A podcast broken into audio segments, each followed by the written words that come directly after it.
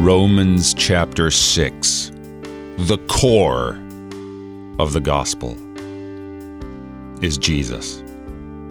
If you have been baptized into Christ Jesus, you are baptized into his death. Therefore, you're buried with him by baptism into death, so that, just like Christ was raised from the dead, we too might walk in newness of life. See, if we've been united with him in a death like his, we will absolutely be united with him in a resurrection like his. These are not empty words by Paul, they are words of confidence and joy and gospel assuredness.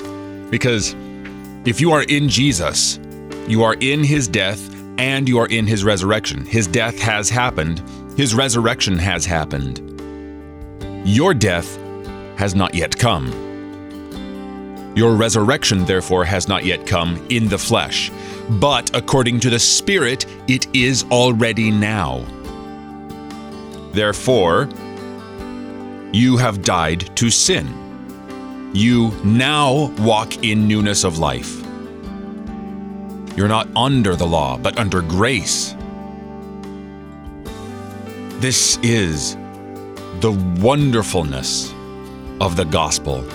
And Paul does such a stunning, consummate job of explaining it here in Romans chapter 6. It's just beautiful. You gotta believe it. You're listening to Oratio, part of your morning drive for the soul here on Worldwide KFUO. Christ for you, anytime, anywhere.